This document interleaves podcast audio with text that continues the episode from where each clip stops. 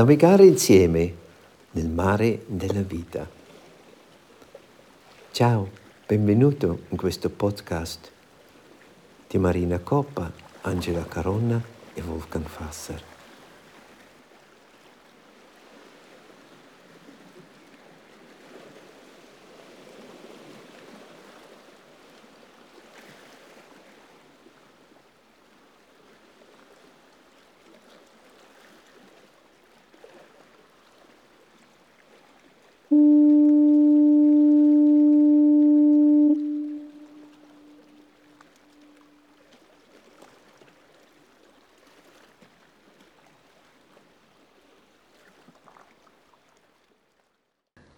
Um, abbiamo sentito stamattina il tema di oggi. Siamo in questi giorni più corti e la notte più lunga sta per arrivare, siamo più a volto del buio e il buio non è soltanto lì quando dormiamo, il buio è lì anche quando siamo svegli o ancora svegli nei passaggi no, per alzarsi, andare al lavoro, alle nostre attività o anche a chiudere la giornata. Così viviamo un po' più nel buio in questa stagione e vi invitavo un po' di riflettere come vivete voi questa stagione dove il buio un po' più presente, dove il buio è diventato un compagno delle nostre giornate. Come vivete voi questa, questa stagione? Um, può darsi particolarmente il buio del mattino, forse il buio della sera più lunga.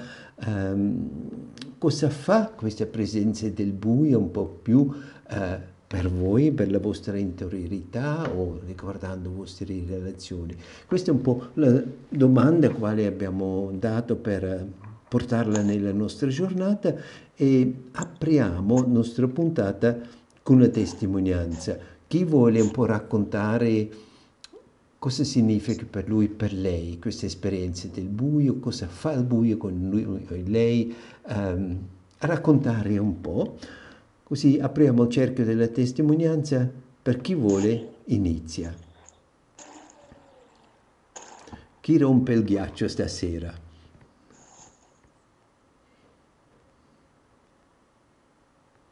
Allora lo rompo io, buonasera a tutti, Maria Pia da Crotone. Ciao Maria Pia, vieni.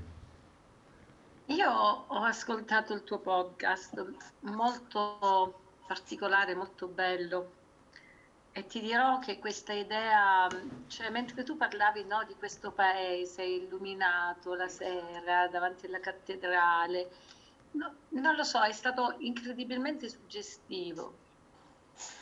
E quindi io che ti dirò, eh, da sempre, tranne quest'anno, io mm, mi intristivo, cioè questa stagione fino a dicembre per me era trist- una tristezza incredibile perché io amo la luce, no, amo il sole, amo queste giornate lunghe.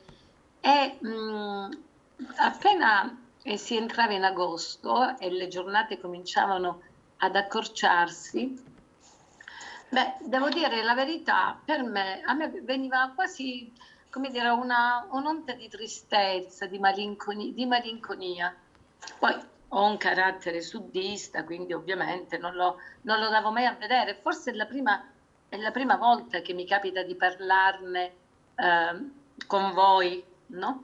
E, ehm, e non vedevo l'ora che arrivasse il 12 o il 13 per qualcuno di dicembre, perché mia madre diceva i giorni si accorciano fino al 12-13 dicembre, dopodiché il giorno avanza a passo di gallina. Credo che Patrizia che sta sorridendo forse sa di questa cosa e quindi io sto 13 dicembre l'aspettavo come, no, come la grazia della luce, dico ah, siamo, andiamo incontro alla primavera.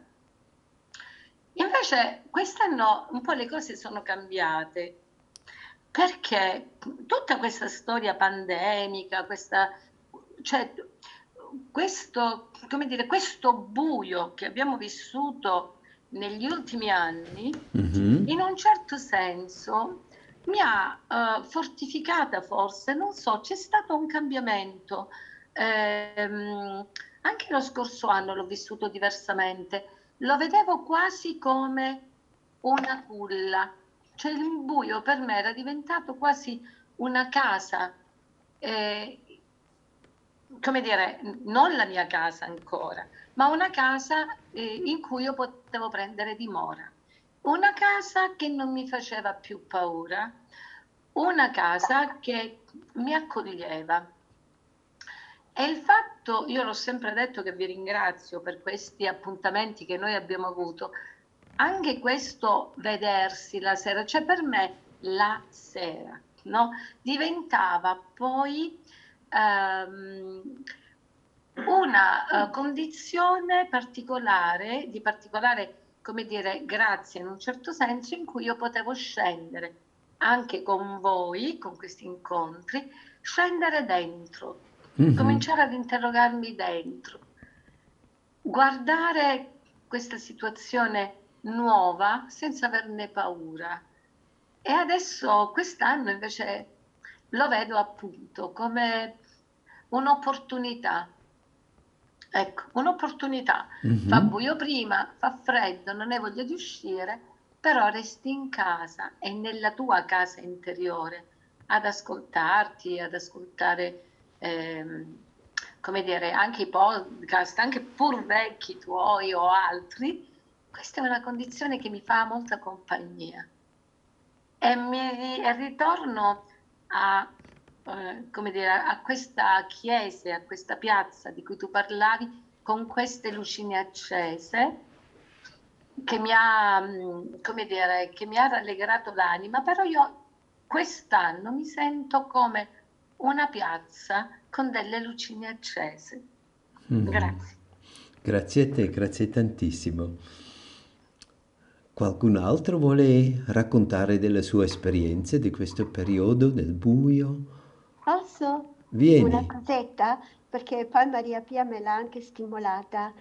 Um, io ho sempre vissuto molto bene l'inverno, anche quando stavo molto male, perché mi è, se- è stato sempre il tempo della cova, come posso dire.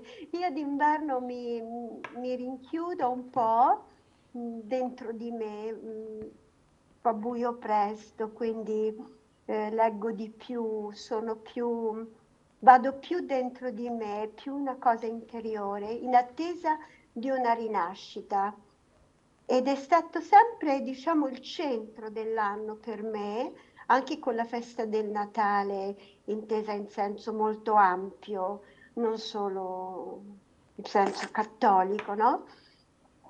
E anche quando ho passato periodi della vita molto pesanti, molto difficili, c'era sempre questa fiamma dentro di me che io curavo durante l'inverno con, perché ho sempre e ho fiducia che poi nasce qualche cosa dopo questa gestazione dentro.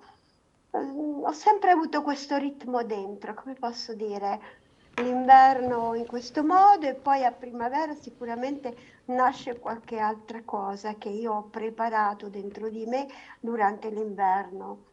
Quindi in realtà per me l'inverno è un periodo molto emozionante. E, ehm, questo è il mio vissuto più forte riguardo l'inverno e quindi anche il buio, queste, queste un, lunghe ore che mi permettono di, eh, come di accudire di più la mia profondità. Grazie tanto, grazie. Posso, sono Celeste? Assolutamente sì, tutte le cose buone sono tre. Io forse ormai molti sanno, sono ritornata da un viaggio lungo, molto difficile e ho riportato un sacco di, come dici tu Wolf, di pula e di cosa buona che ancora devo setacciare, ma non mi sto moltissima fretta di questo. E sono tornata da un paese dove la luce durava molto più a lungo che non qui. E qui sono arrivata con la luce che sparisce verso l'ora del tè, vogliamo dire così, e in più la, il roboante eh, Natale consumista che affolla le strade. le affolla, le, le, le riduce tutte uguali. E quindi è una settimana che io gradisco con grande, con grande appetito questa lunga mano del buio che segue sempre una giornata dove io continuo a essere scatenata per il mondo, per me, per quello che è. Ma poi arriva questo, questo mm, gesto affettuoso di eh, farmi ritirare ed è un gesto che non è un gesto di mancanza, il mondo non mi manca più.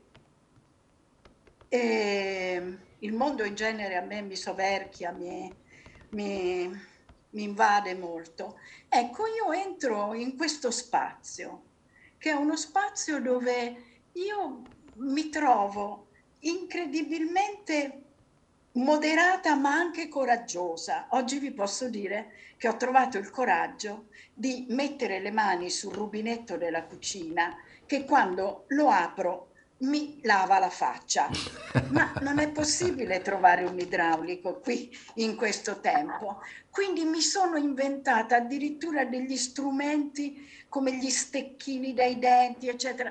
Non ho risolto bene il problema, ma a questo punto l'acqua non mi viene più in faccia, va obliqua. E questo, come dire, tutti i gesti di invenzioni, di cassetti che si aprivano per cercare, di piccole soluzioni, di un'autonomia non autarchica, ma molto affettuosa verso di me.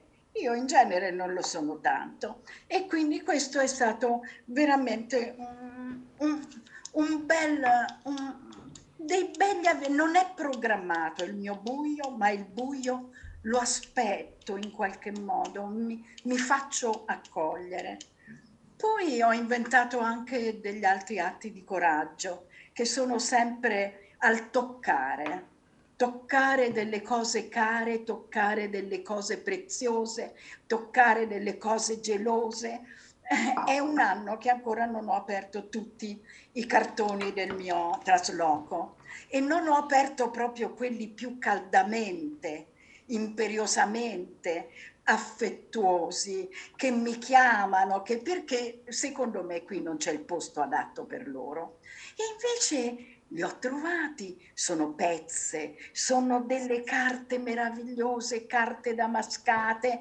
Ho cominciato a dividerli e avere un piacere enorme, una gratitudine enorme a chi le ha inventate e poi a cominciare a suddividerle per immaginare se possono diventare copertine di libri, possono diventare delle buste, eccetera. Quindi senza affanno del fare, ma con un coraggio per me molto forte.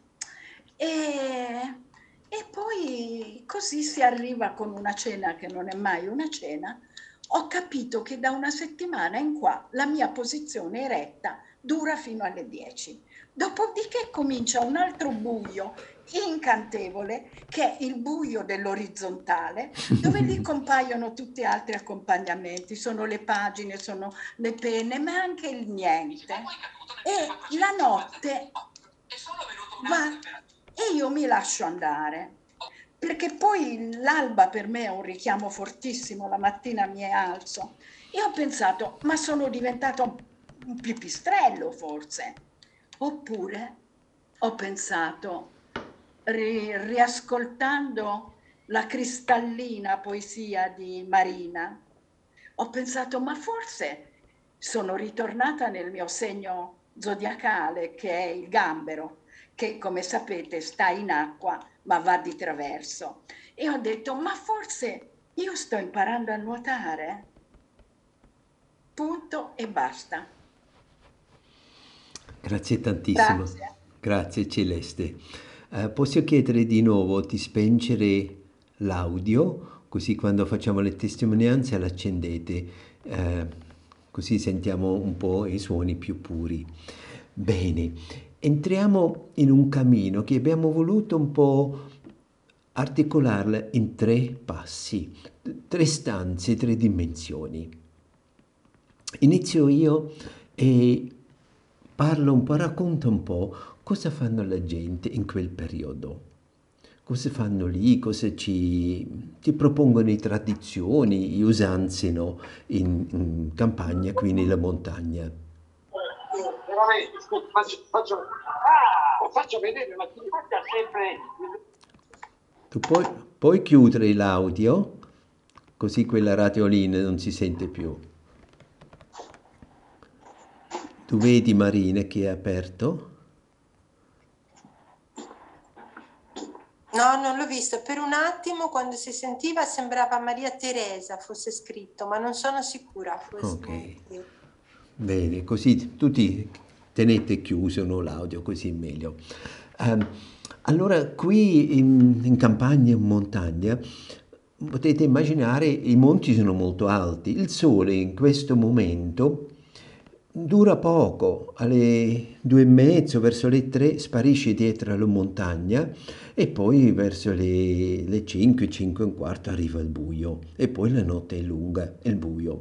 Quando c'è un po' di luna si vede la neve sui monti e logicamente la gente affascinata ti guardi questa luce sulla neve sui monti o su questi alpecci eccetera, uh, c'è il suo fascino. Quando la luna non c'è è davvero buio. Allora in quel periodo la gente qui, le tradizioni, propongono eh, pratiche molto carine. Una è quella che già un po' accennato, all'inizio di no, dicembre c'è questa piccola processione, una, diciamo un ritrovo dove piccoli, i più grandi adolescenti, ma ancora più grandi, eh, fino agli adulti, si ritrovano ben organizzati e fanno questa parata attraverso la città, i paesi, nei vari paesi con i luscini.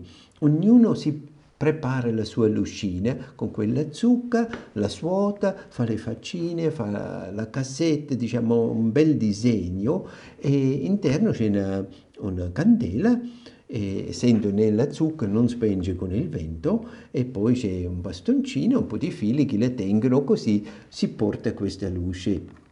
Ci sono anche le mamme con le carrozzine, con i bimbi piccini e a queste carrozzine sono attaccate piccoli lucini, tutto candela, non sono luci sintetiche, di lampadine, torce così, no, no, no, è sempre una candela, una luce viva. E poi i ragazzi fanno questi, specie di cappello, una luce che si porta sulla testa, così questa figura, quest'uomo, questa donna diventa più alta. Um, sopraumano così alto con queste meravigliose luci e camminando logicamente si muovono un po' e così c'è una lunga processione tutta organizzata prima i piccoli poi i più grandi e luci spente in paese potete immaginare questo fascino questa gente che cammina in silenzio e porta la luce. E logicamente la gente accanto ammira applaude qualche volta eccetera. E poi si ritrova a bere il vin brûlé e stare insieme, la compagnia, intorno a un piccolo focarello sulla piazza davanti al municipio. Uh, un momento dove ognuno di noi diventa portatore della luce, portatrice di luce. Stupendo, per questa luce, proprio nel momento di buio, ognuno trova gli altri e porta la luce fra di noi. E è pensato quante leggende, quante parabole ci sono dove viene detto tu sei una luce, tu mi hai portato la luce, c'è la luce, c'è la scintilla divina dentro di chi le porti fuori. O questa meravigliosa parabola, quale inizia, sopra uno di noi c'è una luce, ognuno c'è una luce sopra di sé e quando due si incontrano nell'anima, questa luce diventa uno e promana su di loro. Meraviglioso. Ci sono tantissime di queste eh, narrazioni, di queste idee, questi pensieri e qui una tradizione che manifesta proprio nel momento di buio dove uno potrebbe anche tendere di ritirarsi e sentirsi solo, c'è la tradizione che propone un momento così. Quando io ero un bambino, un ragazzino piccolo, portava questa candellina e mi fa così gioia di vedere in tutti questi tempi questa tradizione continua. Potete immaginare quest'anno eh, c'erano persone nella comunità che dicevano dobbiamo risparmiare corrente, dobbiamo stare attenti per il cambiamento climatico, allora niente parati con i luci. È venuta una opposizione dalla Chiesa alla gente, ai contadini, tutti opposti a queste cose. No, si può risparmiare nel centro commerciale o nel municipio, si può risparmiare ovunque, ma a questa cosa non si tocca, non si risparmia. Meraviglioso, perché? Perché si sa, si sente un momento così abbiamo bisogno, perché non è solo bello guardare questi lucini, non è solo bello prendere il vin brûlé insieme, questa cosa è preziosissima, c'è qualcosa dentro di noi che chiama questo, che ha bisogno, questo si manifesta di fronte a noi, è un nutrimento. Così abbiamo già un primo passo dove queste tradizioni eh, rispondono su una sete, su una fame quale abbiamo, eh, una fame che non è solo socializzare, è una fame anche dal di dentro della nostra anima, da una dimensione che viene evocato con questi luci. Pochi giorni dopo c'è un'altra di queste tradizioni, un po' più potente, eh, forse ancora più antica, un misto fra un po' il sacro, il profano, il pagano, eccetera, e le cerimonie di San Nicolò.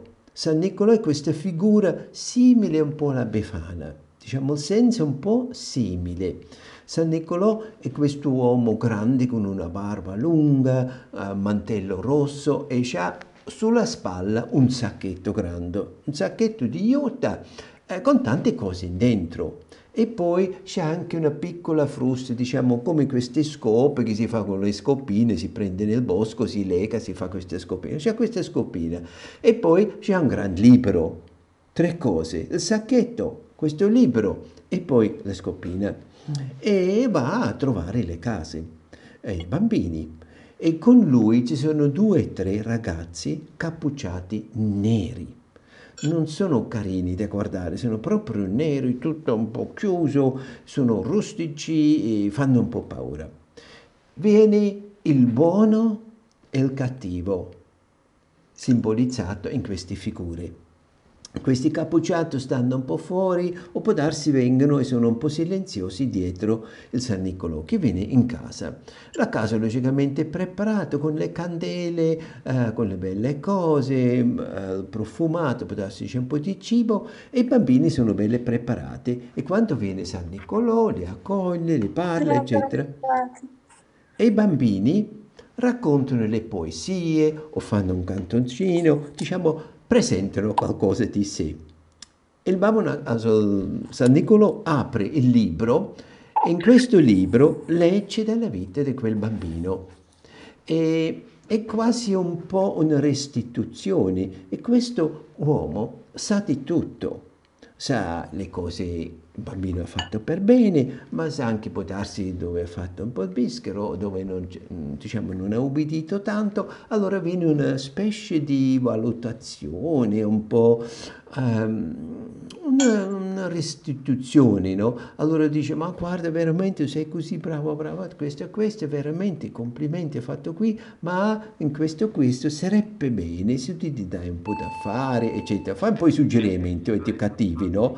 E dice, se è necessario mette un po' la frusta davanti al bambino, dice guarda, quest'anno andrà così, ma l'anno prossimo qui devi migliorare, devi aiutare un po' meglio per esempio la mamma o non, non, non, non scansare la scuola, c'è da andare alla scuola, diciamo minaccia gentilmente e, e poi dal suo sacchetto tira fuori le cose buone può darsi un po' di marcipane, un mandarino, un po' di noci, qualcosa di buono. Così impossibile come la Befana c'è questo momento e da bambini logicamente si aspetta questo San Niccolò, è un gran momento emotivo, è quasi una figura esterna della famiglia che aiuta un po' sul piano dell'educazione e logicamente nell'anima, sul piano del mito, qui incontriamo il bene e, e poi il male. E questi cappucciati no, fanno un po' impressioni.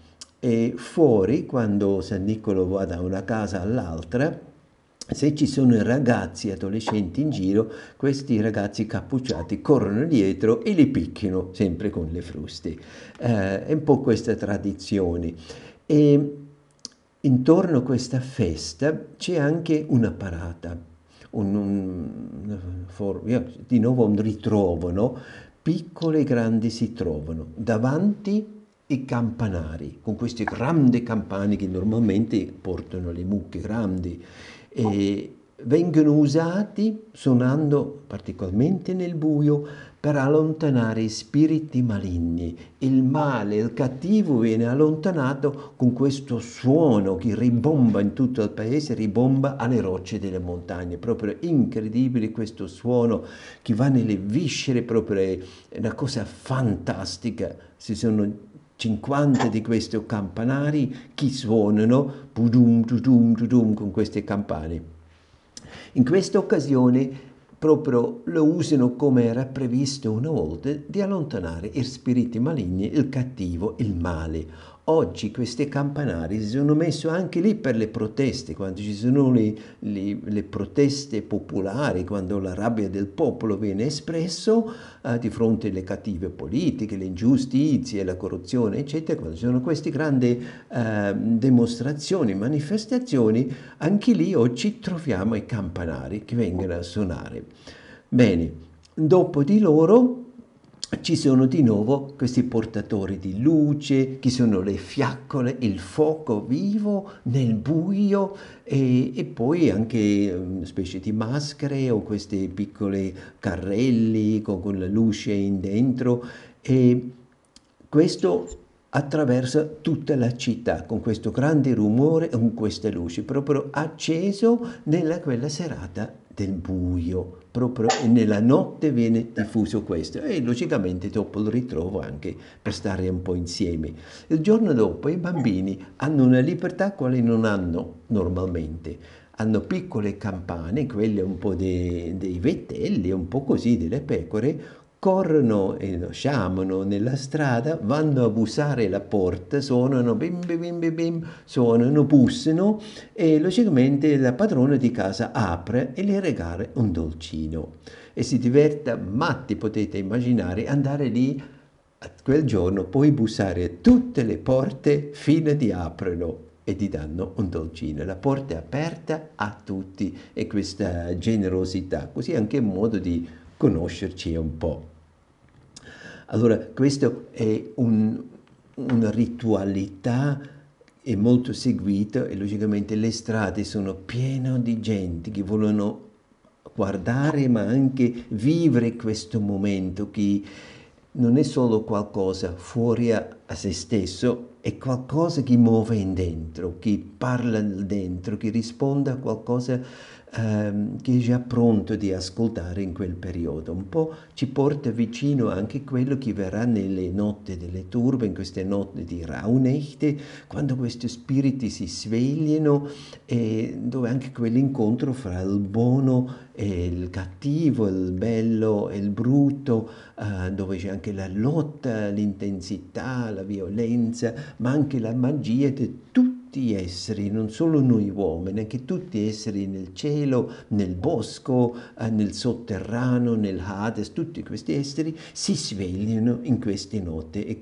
questa parata ci porta già un po' in queste dimensioni. È una fame per quello che voleva fare misure per risparmiare corrente, non aveva nessuna chance di, di vincerla perché questa è una cosa che va molto più dell'elettricità e hanno ragione, elettricità puoi spare, risparmiare al centro commerciale ma non in quell'occasione lì. E, e la terza cosa è quella candela nella finestra. Quando arriva questa stagione di buio, tanti di noi mettono una candela nella finestra e fanno una decorazione alla finestra come un paesaggio, un presepio, la luna, le stelle, una casetta, eh, quasi la finestra verso la strada diventa un quadro, un quadro che è illuminato da dentro e quando si passa la strada si guarda le finestre e si vede tutte queste meraviglie. Questa meraviglia è fatta logicamente per la famiglia ma anche per chi passa nel buio. La consapevolezza nel buio qualcuno ancora passa fuori e ci dà l'occasione di guardare la, uh, la casa e si regala un po' questi presepi, questi finestri così decorati molto belli. Questa usanza della candela nelle finestre viene adesso usata anche in, in momenti particolari dove si vuole dare un segno, anche nell'estate. Po posso chiedere di chiudere l'audio a quelle persone che ha tossito? Gianni mi sembra che fosse scritto. Ok, se puoi chiudere così sei più libera e noi abbiamo un suono pulito. Um, allora queste decorazioni è la finestra e l'altro giorno siamo passati per andare al concerto in chiesa, siamo passati alla casa anche del prete, anche lui aveva le finestre meravigliose, sembra i bambini le hanno decorato, e così carino, sembrano presepi ovunque e potete immaginare queste luci riflette dopo nella neve.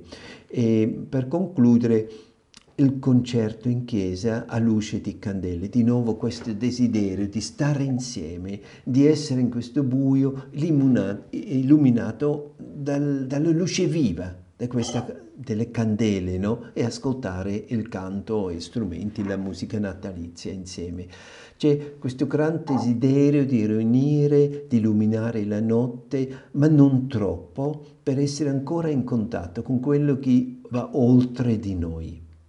E questo oltre vogliamo adesso approfondire nel nostro secondo passo. Entriamo nella seconda stanza, quale è dedicato a quel tema. Usiamo la notte, usiamo il buio, usiamo questo silenzio no? dove siamo meno distratti.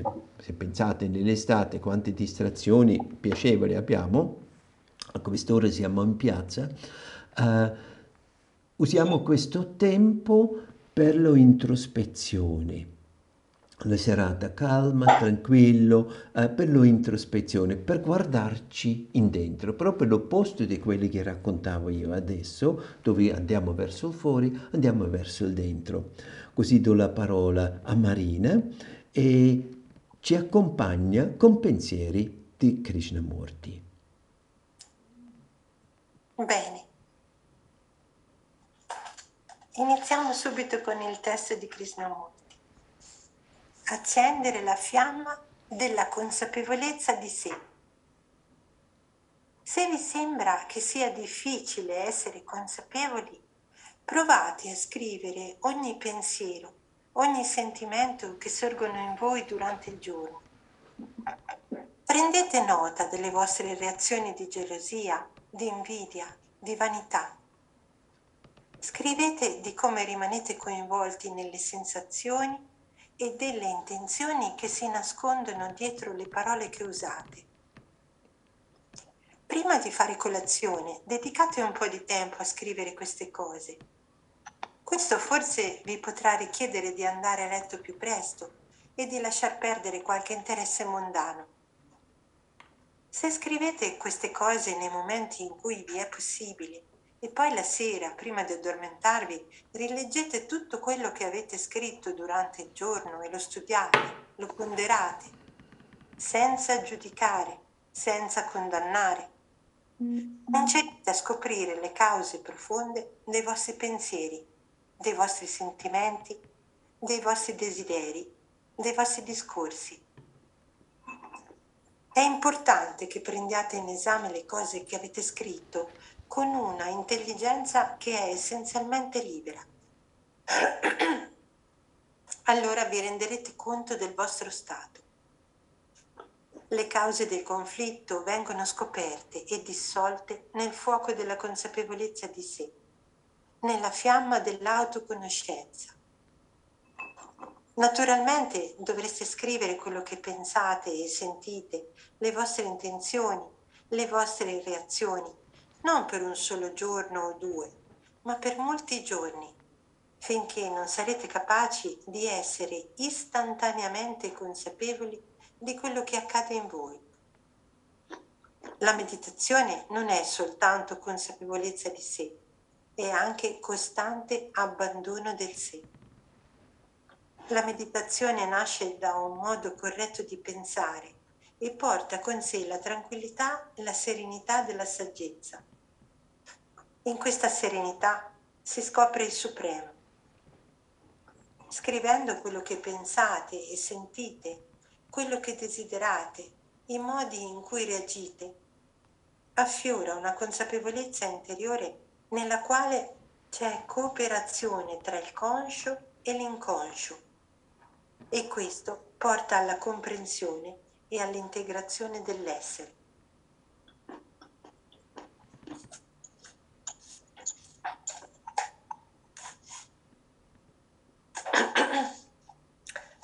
Allora, abbiamo deciso di portare questa proposta che ci fa Krishnamurti come un piccolo, un piccolo grande esercizio che si addice molto bene appunto a questo Ciao Elisa. Stavo sentendo quella trasmissione che ti dicevo. Bisognerebbe che spegnete l'audio perché si sente che parlate, scusate, eh? Grande, grande. un iPhone, c'è scritto iPhone. Ok. E quindi abbiamo pensato di, di proporre questo esercizio che dà Krishnamurti, questo, questa proposta che fa per questo periodo dell'anno, l'avvento, che ci porta verso il Natale ehm, e non solo la nascita di Gesù bambino, ma anche un po' un'opportunità di rinascita nostra, come abbiamo sentito anche nelle testimonianze. C'è questo desiderio di di rinascere di, e per rinascere ecco che Krishnamurti ci consiglia di, di, guardarci dentro, di guardare a tutti questi nostri aspetti nel buio. Proprio l'altro giorno una ragazza che ha iniziato da, da poco a leggere Krishnamurti e mi diceva, si lamentava, no? perché anche lei diceva, eh ma co- con questa durezza... Ehm, mi mette ansia, diceva, ecco, questa è la parola che ha usato, perché ci fa apparire tutti cattivi. e allora, eh, a proposito di questo, volevo leggervi un altro piccolissimo testo, questa volta tratto da, dalle storie e leggende hasidiche di Martin Buber, e in particolare nel capitolo del Rav Schneur Salman di Liadi si intitola Un po' di luce. Quando si può vedere un po' di luce? chiese Rabbi Slomo e rispose alla propria domanda. Quando ci si tiene in basso, come sta scritto, se agli inferi faccio il mio letto, eccoti lì.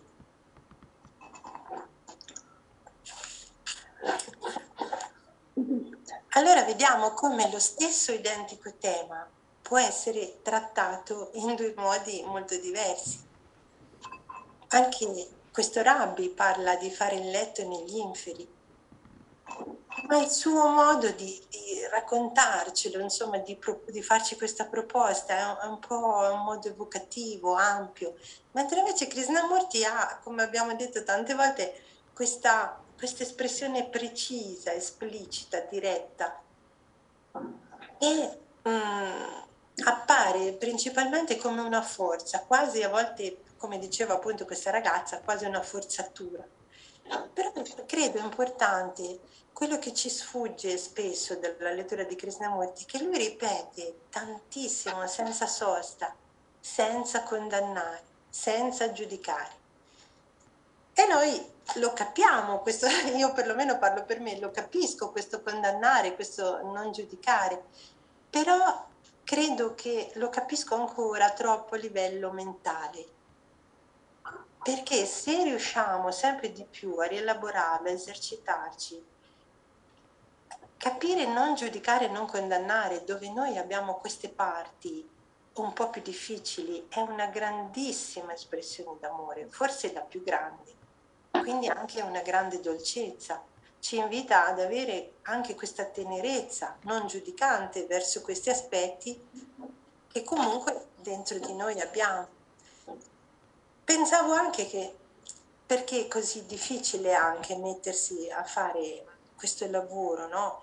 Perché è un po' come quando abbiamo ammassato tanta roba nella cantina e non ci andiamo mai, diciamo ma sì c'è un po' di roba, magari è messa sì sì ma dai abbastanza in ordine così. Poi andiamo giù con la luce e vediamo che c'è un gran caos, un sacco di roba da magari anche da, da mettere via e, e quant'altro. Oppure anche un'altra metafora buona è quella del giardino, dell'orto. Andiamo lì, diciamo, ah sì, avevo sistemato tutto, l'anno scorso vedrai che è tutto a posto, invece troviamo un sacco di erbaccia, le piantine da zappare. E insomma, non è che sia poi così subito facile anche, no? Eh, accogliere questa cosa. D'altra parte è abbastanza importante e e se siamo qui anche in questi incontri è perché comunque a tutti interessa anche questo aspetto. E, um, credo che ci sono dentro di noi almeno tre um, modi di reagire a questa cosa, che sono tutti e tre eh, contemporaneamente presenti. Uno è quello proprio di girare la testa e rifiutare, di dire no, ma che palle, io non ne voglio sapere, eh, non mi interessa oppure no, io sono a posto, no, queste cose no, non mi appartengono. L'altro è magari vedere invece che il lavoro c- c- c'è da fare, però lo sentiamo quasi più come un obbligo, perché dobbiamo essere delle persone più brave dobbiamo migliorarci. Quindi ci approcciamo a questo lavoro con, un po' un malanimo, non, non tanto una disposizione, come proprio lo subissimo, come un dovere. Oppure anche una terza dimensione che è quella invece di un po' l'entusiasmo, questo ardore, che è un po' un'espressione dell'artista. L'artista, il pianista, piuttosto che il pittore o la danzatrice, anche quando hanno raggiunto un buon livello nella loro arte, continuano a esercitarsi ogni giorno, da un lato perché sanno che se no perderebbero questa abilità, dall'altro perché vogliono migliorarsi, ma soprattutto perché provano gioia nel farlo, perché per loro è importante, è quello che li fa sentire vivi. E quindi penso che vedere che c'è anche questa terza opzione disponibile in noi, anche se non sempre è così accessibile, chiaro, però sapere che c'è e sapere che è possibile anche andare eh, a, cercare quella, quella, ispirazione, quella forza lì, eh, penso insomma sia molto importante. Anche perché mh, mm, volevo fare un'ultima riflessione, ho pensato che i nostri talenti eh, ci caratterizzano e ci differenziano, ognuno di noi ha delle eh, capacità che l'altro non ha, oppure dei modi diversi di fare le cose e proprio per questo è anche bello fare le cose insieme e condividere, perché ognuno porta il suo, il suo nutrimento e la sua parte preziosa. E l'altro aspetto invece sono proprio tutti questi queste fatiche egoiche, questi attaccamenti che abbiamo, come li, li nomina Krishnamurti, che può essere un egoismo, un'invidia, una gelosia, questi ci accomunano tutti.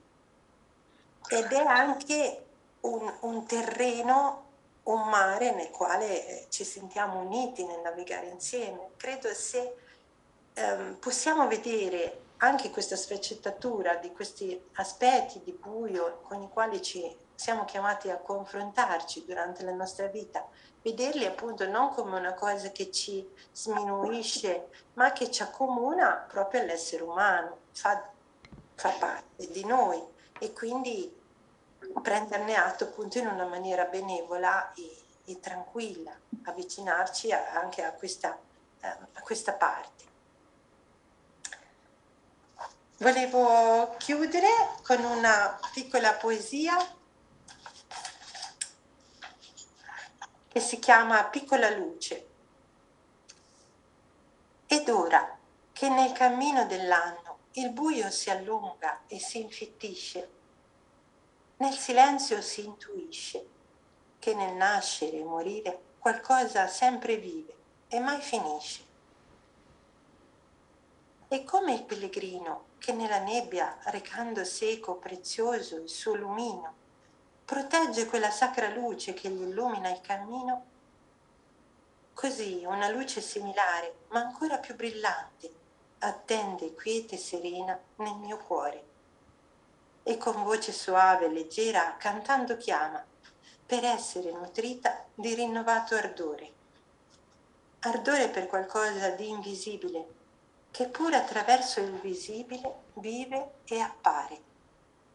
Ed ora so perché, seppur a volte nella fatica e nel dolore, mai del tutto ho voluto disperare.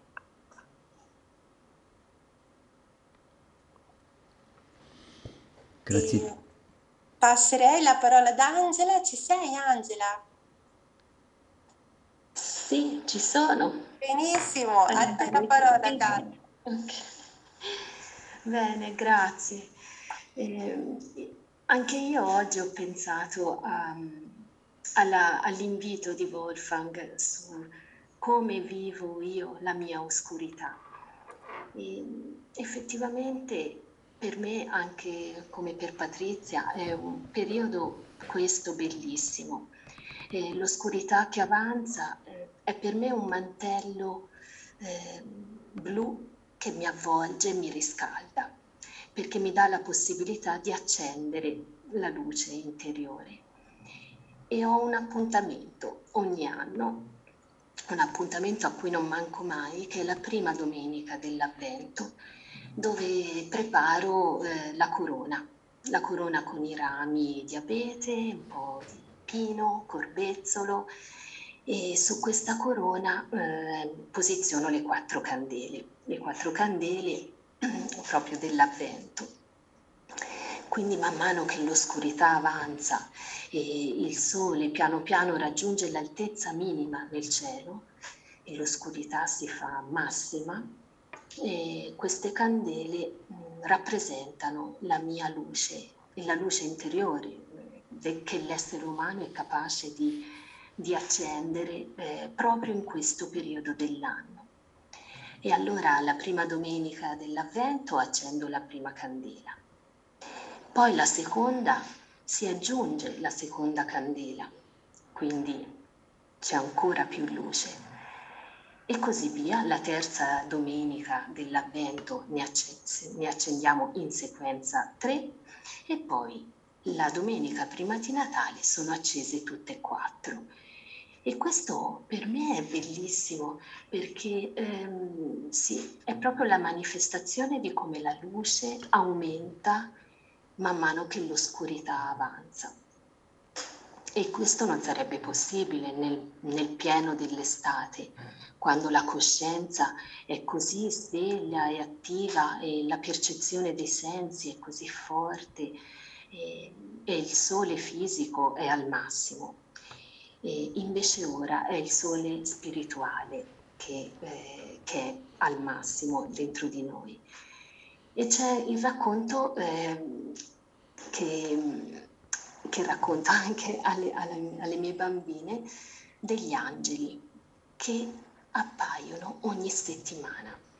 La prima settimana dell'avvento scende sulla terra un angelo tutto blu che è rivestito da un grande mantello blu che è il mantello fatto di silenzio e di pace e invita gli uomini a fare silenzio perché sta per arrivare il Natale. Non tutti sono capaci di, vedere, di ascoltarlo subito o di accorgersi di questa presenza perché siamo presi eh, dal da fare. No? L'autunno è un periodo di grande lavoro, si chiudono bilanci, si vendemmia, si fanno tante cose. Quindi non è così facile eh, sentire la presenza di questo primo angelo che ci viene ad annunciare eh, che il cammino è cominciato. La seconda settimana arriva invece un angelo tutto rosso che ha sotto il suo braccio un canestro in tessuto d'oro e, e, va in giro in tutte le case, in tutta la terra e cerca, va a frugare nel cuore degli uomini e vede se trova un po' di amore completamente puro. lo mette nel suo cestino e lo porta verso il cielo. E, in cielo gli angeli e anche gli uomini che si trovano lì, i nostri antenati, prendono questo amore e ne fanno luce per le stelle. Poi la terza domenica, quando accendiamo la terza candelina, arriva un angelo tutto bianco e quindi siamo ora, in questo momento. Questo angelo tutto bianco ehm, ha un raggio di luce con sé e questo raggio di luce eh, lo fa penetrare nel cuore degli uomini per rischiararli e riscaldarli dall'interno. È come se il sole si accendesse nei loro occhi. In questa settimana ricade anche la festa di Santa Lucia, che è la santa che porta sul piattino gli occhi.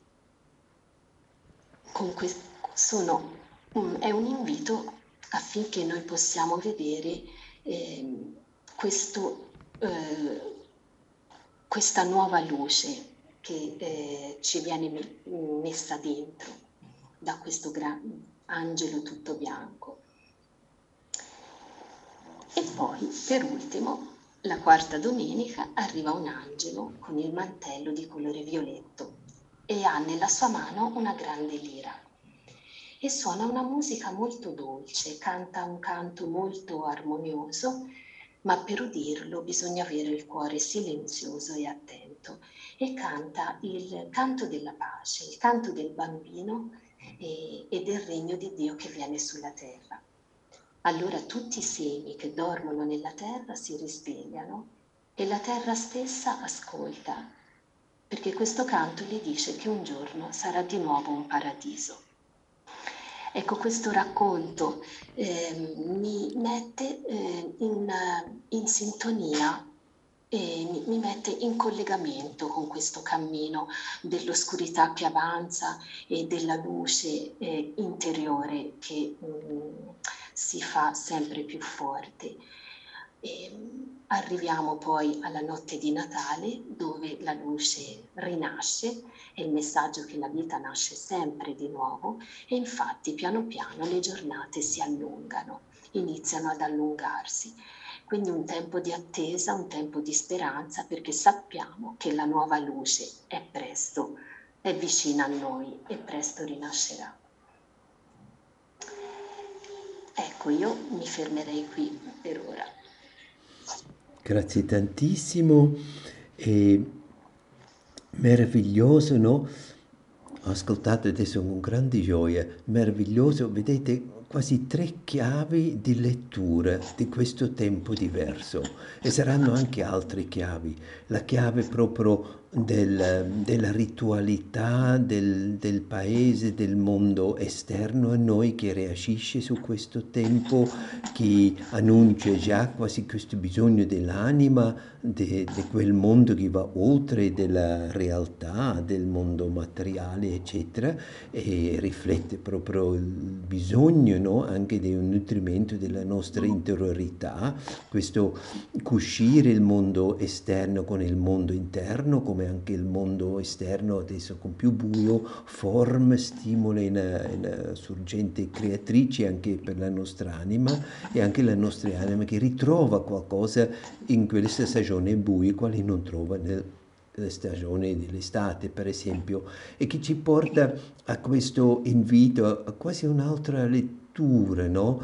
Di quel momento all'invito di Krishnamurti, che ci aiuta proprio di sviluppare, e lui mette il dito sopra, di sviluppare questa accoglienza eh, incondizionata e amorevole di noi stessi, di guardarci questa introspezione benefica eh, dove proprio impariamo un'accoglienza incondizionata, amorevole di noi stessi e proprio quell'atteggiamento vuol dire una comprensione che va oltre della nostra mente, che viene quasi un po' una porta che porta a soluzioni dei conflitti, di tutto quello che, che mettiamo nel mezzo fra noi e la vita, eccetera. Uh, questa introspezione che logicamente la stagione del buio ci dà proprio il tempo e se pensiamo a mattina di scriverci un po' quello che ci viene appena dopo il risveglio e riguardarci alla sera è un, è un invito a, una, a, un compito no? eh, che può essere molto fecondo e proprio questa stagione, il buio, ci dà la possibilità del tempo non distratto e ci aiuta in questo. E da qui a questa lettura della nostra anima è una chiave un po' quasi della favola, del mito, um, il mondo steineriano che risponde proprio sul bisogno dell'anima e del, dell'aspetto completo di noi. Um, in tutte le tre esperienze vediamo l'uomo non è solo fatto di materia, eccetera, siamo anche esseri spirituali no? e che abbiamo bisogno anche di questo uscire del mondo esterno al mondo interno e nutrirla anche. E proprio questa stagione è la stagione molto particolare che ci aiuta in questo cammino. Vogliamo concludere e do la parola a Angela per darci la buonanotte.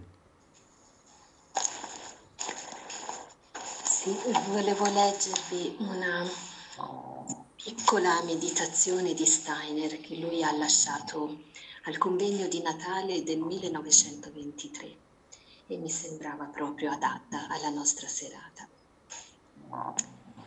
Alla svolta dei tempi, la luce dello spirito cosmico entrò nella corrente dell'essere terreno.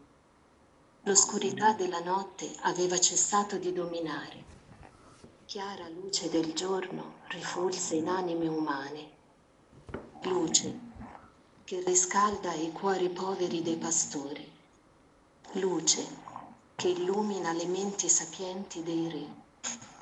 O luce divina, o Cristo, tu sole, riscalda i nostri cuori, illumina le nostre menti, affinché divenga buono ciò che noi intraprendiamo col cuore ciò che noi portiamo a compimento con mente risoluta.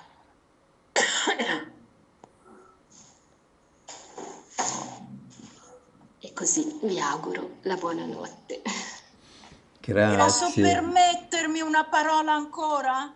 Scusa Angela, scusa Wolf, dimmi se me lo puoi permettere. Certo. Volevo ricordare che in tutte le culture la festa del solstizio è ha tutte ritualità che in qualche modo si accompagnano con questo gioco tra luce e buio e in qualche modo la luce richiama a stare insieme. Volevo ricordare che in Afghanistan e in Iran c'è una grande festa del solstizio che si chiama Shaba e Alba e che l'UNESCO l'ha riconosciuta come patrimonio immateriale del mondo.